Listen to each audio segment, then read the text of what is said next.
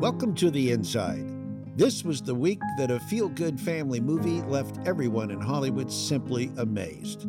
Coming into the holidays facing COVID headlines and headwinds, Spider Man No Way Home filled cinemas everywhere with enthusiastic fans grateful for a break from bad news.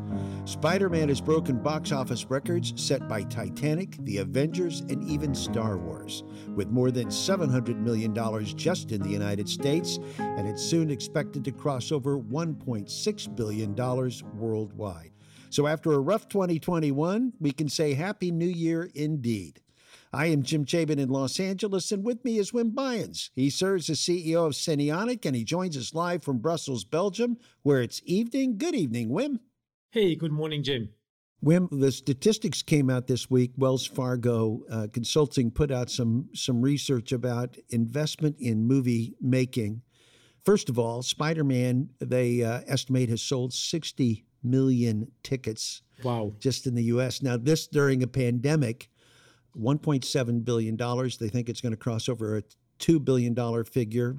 But the nine media and tech companies that are making content combined estimate that they'll spend $140 billion in 2022 on content creation. $140 billion. That's an increase of over 10%. Disney is uh, uh, going to spend alone in 2022. They say 33 billion dollars. That's up from 25 billion. Warner Discovery, that new entity, the former Warner Media, which is now part of the Discovery family, they're indicating they're going to spend 22 billion. So the amount of money being invested in content and yeah. all of that seems to be almost difficult to get your mind around. No, but you're right, Jim. But I think the, the two main drivers for this industry, I believe, is the fact that people keep on producing content. And that's because they believe they get a return, right? Otherwise, they wouldn't produce. So that, that's a fantastic indicator. But it also means that, that a ton of people want to consume, I would say, entertainment content. And that stays for me the biggest driver. People want to consume it in all different type of environments, in all different type of devices. But they, they, they, they we can't bring it fast enough, kind of thing, looks like it and I think your numbers on on the production of content is just showing that, and I think that's that's a big big uh, positive indicator for the whole industry. I believe, yeah. Well, it's uh, it's remarkable that these companies seem to be doing well. Uh, the challenge for many of these companies is how do you manage your workforce? How do you get them there? How do you keep them healthy?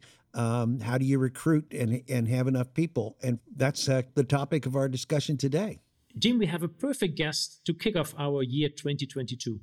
Kathy Mandato is one of the most respected talent experts in Hollywood. She has recently served as Chief Human Resource Officer for Warner Media Entertainment and previously held similar roles at NBC Universal. She's the founder and HR advisor at Workplace Insider, consulting with companies like Meow and XPRIZE. She joins us today from Los Angeles. Welcome, Kathy. Thank you, Wim. Great to be here. Thank you for having me. So, Kathy, thanks, you know, for being here. Uh, it has been always tough, right, uh, to make sense of the last couple of years. Uh, but I think we're going to try in this uh, in this podcast to uh, to get some some background, and I think you're going to enlighten us, right? Since you have led a large workforce in the past, how has last year impacted you the most? In the past year and a half, I've been consulting with companies of different sizes. So I I have companies from 70 employees to a thousand employees right now. And it's just been a roller coaster for anybody really in the human resources field because we've had to learn a lot of skills that we have never had to have before in the history of being an HR professional. You know, we've had to become experts in COVID, we've had to become experts in remote work we've had to try to keep people engaged like never before because of the kinds of pressures that they're having both personally and professionally. So it has been a, a real challenge for people in my profession, as well as, you know, leaders in general. Do you believe that people working from home is something that's permanently going to stay there or? I, I, really do. And you're talking to somebody who always said you must be in the office. That was really my my point of view for so many years doing what I did. And, uh, you know, I've worked for many leaders who felt the same way. And as tech, you know brought the idea of remote work to the forefront and as entertainment really become more became more infused with the mindset and the uh, culture of what you would normally find in a technology company you know there were still many of us who were like no in order to be engaged in order to get your work done in order to be at your most productive you have to be in the office and then covid came and taught us all something very different you know, I was at Warner when we went out with COVID at the end of March in 2020, and we launched HBO Max in May. And if you had asked me if we could ever launch a streaming network with a 100% remote workforce prior to being forced to do so, I would have said absolutely not. It would never have worked. But it did work. And it really taught a lot of us who were naysayers about remote work that it can be done and you can be just as productive. So I do think it's here to stay. And I don't think it's because people like me have gotten religion about it. I think it's because employees are going to demand for it to stay. So, is working at home, our workforces working at home, uh, do they have the same productivity? And, and how would you measure that? I would ask. And what is missed by not being able to go to the office, right? Yeah. You know, I, I've spoken to many CEOs over the past couple of years, and I have yet to find a CEO that believes that his staff has been less productive. In fact, I know a couple of CEOs who have had their best year ever with the remote workforce. So I don't believe that you are less productive necessarily working from home. I do believe that there are many challenges associated with it for leaders and for companies. And that is, you know, how do you keep people feeling engaged in your company culture when you're literally just going from Zoom to Zoom to Zoom. And mm-hmm. Zoom ends up being a very transactional platform for all of us. So you get in, you get your business done. From that standpoint, I think it is more productive. But then you get off and you get on another Zoom. You go right into transaction again. And one of the things that I think keep people sticky to a company is the company culture. Also, the fact that they have you know they create friendships to the point of feeling like their work their coworkers are family that's very hard to do on zoom so we need to find mechanisms by which to keep people sticky to the company and to create dialogue really outside of just purely transactional work related task and I think mm-hmm. that is something that we're kind of at the beginning of doing because the last year and a half, we've all thought, well, we're all going to go back. I do not think that that's actually going to happen. Uh, again, because employees are are speaking up and saying, "Hey, I don't want to go back, and if you make me go back into the office, I'll just leave and go to a place that will allow me to work remotely," which is part of what's driving this uh, the great quit, as they call it. So it's yeah. going to be very interesting. Kathy, it, it's fascinating to listen to you because I, you're not answering the way I expected you to. Oh yeah. You're well. You're. It's fascinating that you're. You see this as really a sea change in the way workforces work, and here you have led senior senior HR uh, functions for major creative companies in our industry. And you're indicating that management is getting more and more comfortable with people working from home. They don't feel that they've lost productivity they see the value of being able to hire people from all over instead of in their local community, and that this is not necessarily a short term phenomenon, that this may be a sea change in the way we employ and engage our, our workforces. That's just kind of mind boggling, isn't it? Well, it may be a function of who I'm currently working for. You know, I'm working for companies that that aren't fighting it. They're actually embracing it and I'll, I'll, tell you a little bit about the companies I'm working for. So, one of them has decided to give up their office entirely and just live with the fact that everyone's going to be living from somewhere else. And they have no office to speak of. Now, that's the company with about 75 employees. Little easier to do when you're a smaller workforce. Another company I work for right now is understanding that it's very difficult to hire real talent when you try to force them to come to a particular part of the US. People are not going to move necessarily to this particular town. So this company has said we've got to embrace this. We've got to realize that we we are okay with hiring people anywhere from Los Angeles to New York and every place in between. So that's something that that company has been doing. Pretty much every company I work for right now is okay with remote work. There is one exception. There is a CEO that is trying to get people back into the office and has set a date by which he wants everyone to come back to the office. And those employees do not want to go back in. A record four and a half million people quit their jobs in November. You mentioned the big quit. What's going on? Well, I, I think that the pandemic has caused people to rethink, you know, what are they doing with their lives? You know, we've all had a lot more time to reflect. You know, we're no longer doing that commute. We're no longer chained to our desk. You know, now we're actually at home enjoying a real true mix of personal and professional business during the day. Things have become, we've been looking through things through a different lens, and we now enjoy the fact that we can go outside and take a walk at two o'clock in the afternoon or read our child a story at 4 p.m. after they get out of school.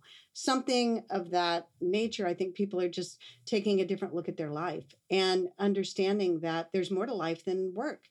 So people are looking for jobs that promote that kind of work life mixture, not balance so much anymore as it is a mixture where you can do personal during the day potentially. So I think that it's all about that personal reassessment that people have had to do. And the pandemic brought that on. But I also think that there are some aspects of the younger generations where that's been coming even before the pandemic hit that you know millennials have kind of looked at life a little bit differently and now gen z i have yet to meet a gen z who wants to work at a desk job now i'm sure they're out there but it's not something that at least the Gen Zs in my life are looking forward to. It might be because they're still trying to figure out what they want to do, but they also see that there are lots of different options for them. And most of the internships right now are remote. So the Gen Zs that are doing internships are not experiencing an office setting. So that's also normalizing in a way these remote internships are normalizing how it might be after they get out of college. Does each generation become a different workforce? Is there something in leading a Gen Z generation that are coming into the workforce that would, might have been different from the millennials or or the boomers or previous uh, workforces that came before them?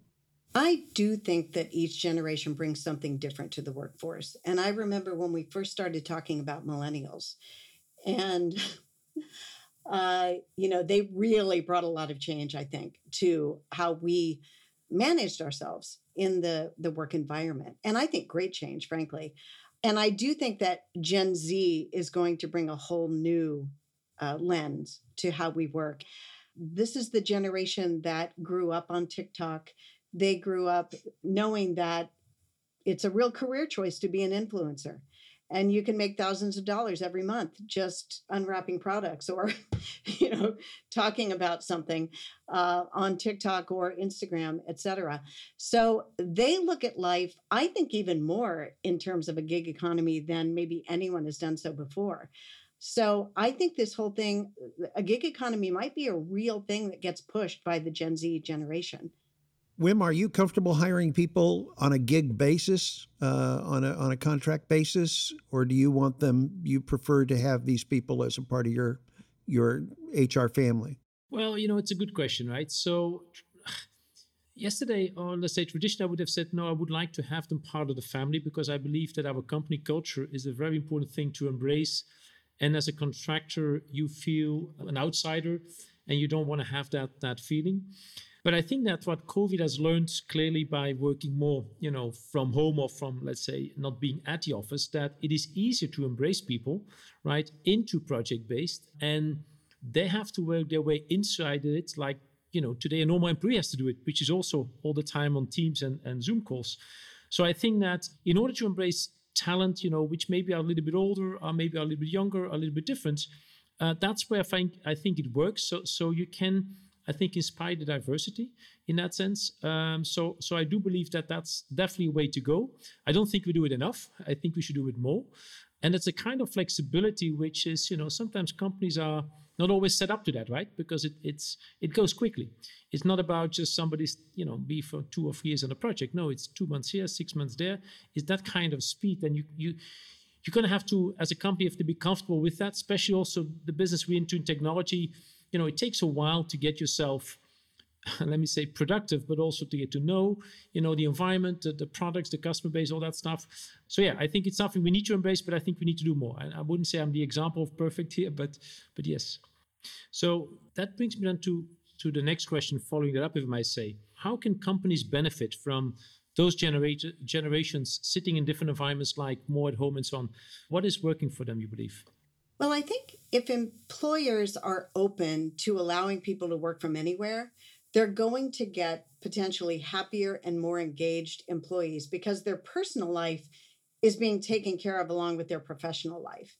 If they can live in a, a city where they're near family or able to take care of their aging parents and don't have the stress of having to do that across the entire country, if they can have people live where they want to because they are striking a better work life balance working from a state where they feel you know they have a better living wage or cost of living is lower i think then that you will get a more engaged workforce and a more grateful workforce and and people who are uh, happy to have an employer who understands that that's important to them. More, more stickiness right? Like you said. Yeah more stickiness. I think that will really make a difference. When you use the term sticky what do you mean? I think there is a risk that people will be taking those phone calls when they come along you know those maybe those job offers those inquiries that you might get from a search firm or a friend or a colleague who has an opening at their company there's a risk that people are going to take those calls more often if they're not feeling sticky to the company. And by sticky i mean they're willing to to you know stick with you and figure out how to make the most of the situation. Is that an emotional attachment? What is that attachment? I think it can an emotional attachment. I think, again, you know, I will harken back to having done many, many exit interviews in my career. And even though you are catching people when they are exiting, when you ask some of the most valuable questions of their entire experience at your company, they often say, look, the one reason why I didn't want to leave for more money or for a promotion or a bigger opportunity is because I feel like I'm surrounded by family and friends at this company. That's almost, a, it's a very common response that you get from people who leave a company. So creating that friendship, that familial feeling that people have with your company, that's something I think is, is very important. Our guest insider today is Kathy Mandato. We'll be right back. The Insiders is proudly presented by Cinionic. Cinionic's future ready enhanced services and technology solutions provide compelling cinema experiences, peace of mind, and financial flexibility. Today, with more than 95,000 projectors installed globally, cinemas around the world trust laser projection by Cinionic to power the next generation of moviegoing. Visit Cinionic.com today and discover why theaters look to Cinionic to provide the solutions of tomorrow today.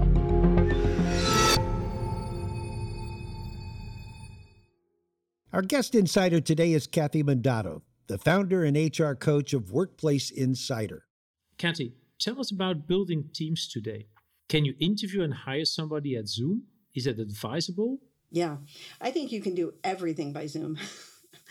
uh, I think it's been an amazing tool for us, you know, for any company, really. I've hired many people having never met them.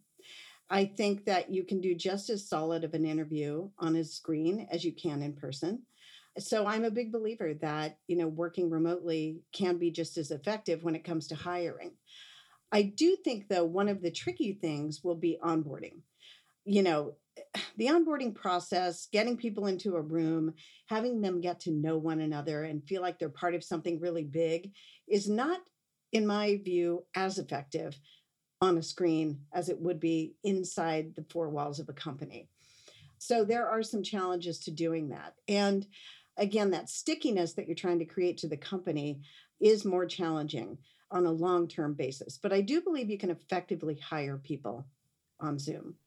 If someone's going into a, an interview, and almost all of us are going to do that throughout our careers, is there any advice that you have for someone that you would say, remember when you walk through that door or when you start that Zoom call, remember to what? Well, I would say, remember it's not all about you. Yeah. I think a lot of times when people do an interview, they come in with what they want that employer to hear about their background. Yeah. They're not coming in with having done their research. They're not coming in with how they're going to highlight things in their background that will really fit with this company. They they have already decided what their story is and they want to apply it to that company whether it fits or not. If you're in an interview and someone says, "Tell me a little bit about yourself," is that a typical question that you would get? And if so, what's a candidate need to be thinking of when that question's asked? It's the advice that I give a lot of people is, you know, you don't have to show a linear career path where you start with one title, you go to whatever that next title is, and then you go to whatever that next title is. It's not about a linear career path anymore. It's really about showing that growth and having accomplishments along the way. What are the stories you're able to tell about yourself about how you have contributed to a business or changed a business or grown a business? And I don't really ask the question that way. Often when I do the interview, I just wait and see how do people talk about themselves? What are they focusing on? What ha- research have they done that helps them tell the stories that fit the business that you're currently doing the interview for? So I think it is, though, about managing your accomplishments and being able to talk about them in a way that fits that new company. And, you know, something I always tell people, which seems so basic, but write your accomplishments down along the way. A lot of times, if we're, you know, in a particular company and we're feeling great and we're very comfortable, we'll wait for three to five years before looking for something else. And then it's time to put the old resume together. very difficult to do looking back for five years if you haven't been writing things down along the way. And there are many accomplishments that we have over the years that we often forget about. So, you know, recording those somehow, you know, jotting them down. And then when you go to actually put yourself out there again, you actually have basically created your resume. If you're having an interview with someone, is there a moment where you say, I really I like this candidate. I think this is this is a winner does that happen? Is that the moment you're looking for? Is that you get a sense of confidence about this candidate? What's that like? I've got to say, I think that is one of my personal superpowers is identifying great talent. And I think it comes from years and years of experience and doing thousands of interviews. Uh, it is a muscle that you can develop if you do it enough. And I don't look necessarily for number of years of experience or job titles or company brand names. It's it's almost, and this may be going against the grain of science or whatever you might want to call it. Um, it's a feeling you get. It's a feeling you get from that individual about how they're going to come into a company, how they're going to bring what they have learned to the table and how they're going to use their energy and their positivity to uncover new ways of doing things. And it, it does happen for me within the first 30 minutes, usually. Kathy, you have been, it's not unusual for new senior leadership to take over a company and ask you to come in and advise them. What kind of questions are you asking? Let's say Wim brings you in and says, I have this company, it's very dynamic, it's, we're going through a lot of change. What kinds of questions are you asking that senior management so that you can give them the value of your expertise in creating a workforce that will be successful? Well, I think number one, you have to understand where the company wants to head. What is their vision and goal, you know, or goals for the, the coming year, as an example? I want to try to get to know what's important to them, what are some of the challenges that they're currently having with their workforce, you know, whether it's attrition potentially, you know, how do you retain people? Is it hiring? Is it building a, a culture that is sticky, as we've talked about before? You know, what are the kinds of things that they look to HR for? And how can I be of service in that way? And then I think the other thing is how do you quickly get to know the workforce? How do you quickly get to know what's important to them? And then how do you match the two together? Because often there is a disconnect. And the reality of listening to both management and the employees is all of the answers will come from there. And you can figure out how to uh, create the glue that brings those two things together if, you know, there are those disconnects. The days of top-down leadership and not listening are over and people have voice now. People want to exercise that voice. And if you don't give them an outlet to do that, you may find yourself on the wrong side of it. So, you know, creating opportunities for people to be heard. I'm working with the CEO right now who just started with uh, a company. It's the company that Wim you mentioned in my intro. It's called Meow Wolf. He just was announced this last week. One of the first things that his name is Jose Tolosa is going to do is he's going to set up all of these listening groups and get the employees to talk to him about what's important to them. And I thought, brilliant. That was not my idea. That came from him. I thought it was such a great way to get started. And he realizes the importance of once you get out there and you listen to folks, you've got to come back to them with what you heard and what you plan to do. It's not just a matter of hosting the, the listening sessions. When, when you're talking to someone like uh, Kathy, who's your HR lead in a company, what do you want from your HR team? What are you hoping well, that, that they will help deliver for you? I think I want them to think about things I don't think on, right? so, so it's if I may say so, it's not about executing what I want, but it's about coming up new ideas which I didn't thought of. And probably five years ago, probably I would not have said that kind of thing, right? Because then we would have been more in, hey, we got a plan, we want to go there. How do we execute it together? How do we bring everybody along? Right now, we don't have enough ideas. I don't have enough people standing up with new ideas. And and and every time and, and by the way, I'm lucky to have somebody on board who comes up with new ideas on that role. But when they come up with new ideas, it works, right? Because people are looking for new ways of doing things. You want to get inspired in a different way. So I think right now the creativity we need to bring outside as companies um, is what inspires people. And it's going to be part of the new culture, I think, different than what we, we used to build. So, Kathy, if I want to aspire to be in more senior management in a supervisory role, do I want to be back in an office environment where I can connect with the other senior management, or is that kind of also just not as important as it once was? That's a really great question. I think that time will tell, frankly, on that. We haven't been out working remotely as much, you know, as we have in the last couple of years. I mean, we've all heard the term FaceTime, right? How much FaceTime can you actually get on Zoom? It's very difficult because you have to schedule it. So FaceTime is sort of a thing of the past. Building relationships is still very much important in terms of your success in the workplace. And how do you build those relationships?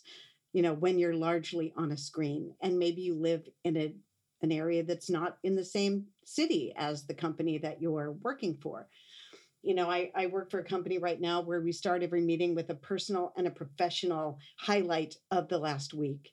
It engages everybody in a conversation. We do a, a roundtable where everybody gets to talk about that one great thing that happened professionally and that one great thing that happened personally.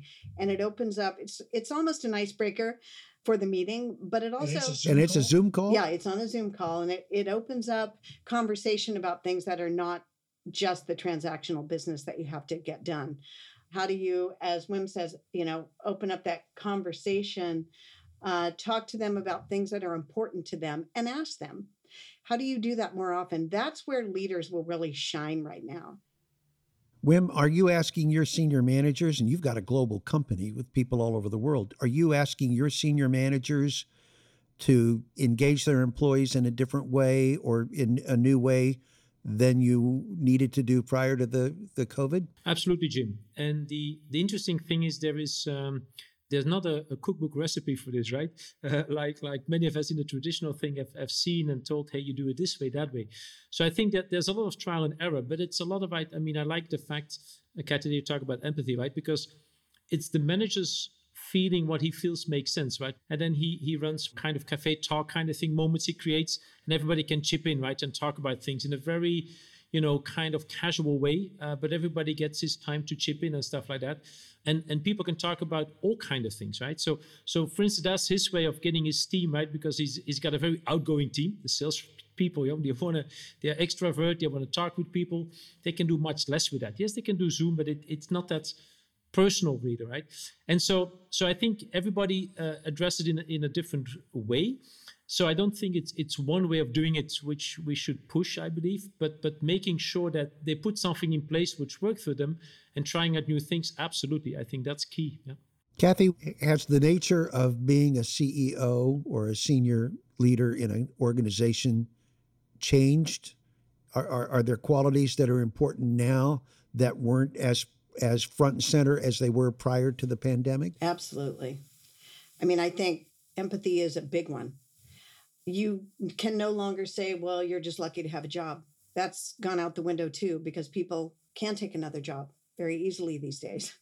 So being really in tune with how people are feeling and understanding some of the stresses and pressures that they're dealing with and showing that you care about those, that's a, a, a strength that leaders need to have these days.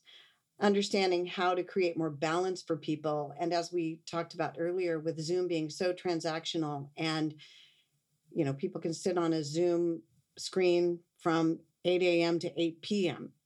without a break some days building in uh, opportunities to give people a rest break or having days where Zoom is prohibited or hours of the day where Zoom is prohibited. You know, when you work with the uh, East Coast, making sure that no meetings are scheduled beyond a certain time of day so that the East Coast folks don't have to live by West Coast hours. You know, I mean, all of those things, just taking all of that into consideration, I think is is very important for leaders to do. So, Kathy, if you look at you know 2022 and, and a couple of years beyond, right? What are the HR trends you see? Is working in a more you know variable way? Is working shorter, longer? What are the trends you believe are the right trends to uh, to think of as companies? I think the days of not discussing mental health in the workplace are probably over we used to be told do not bring that into the workplace or your personal life should stay at home it doesn't belong here with the melding of personal and professional lives the way they are today and i do think that covid has really accelerated that we now have to be prepared more than ever to allow those personal things into the work environment but in a safe way in a way that's safe not only for the employee but in a way that's safe for the employer to handle it because it's here, it's being talked about. It's not something that needs to be shoved under the carpet. And let's face it, anything that your employees are going through on a personal level will come into the workplace. You cannot prevent that. It is who we are as humans. So, knowing how to work with it and knowing how to get the best out of people is still our job every day. And knowing how to create an environment and a culture where people can bring their true and full selves to work is something that we need to talk about and explore more deeply. We are a uh, an industry that benefits mightily from your expertise. Thank you so much for your your thoughts and perspectives on this, and uh, thank you for joining us today. Thank you for having me. Thank you. Our quote of the day comes from Bob Iger, who just stepped down from the chairmanship of the Walt Disney Company and who leaves his post as one of our industry's most admired CEOs. One of the most important qualities of a good leader, he says, is optimism, a pragmatic enthusiasm for what can be achieved. Even in the face of difficult choices and less than ideal outcomes, an optimistic leader does not yield to pessimism. Simply put, people are not motivated or energized by pessimists. Thank you, Kathy. Thank you, Wim. And thank you all for listening. Happy New Year. The Insiders is presented by Cinionic and produced by the Advanced Imaging Society in Hollywood. Our executive producers are Adam Castles in New York and Mike Piltzecker in Los Angeles. Brett Harrison produced today's show, and our technical director is Matthew Bach Lombardo. This is AIS.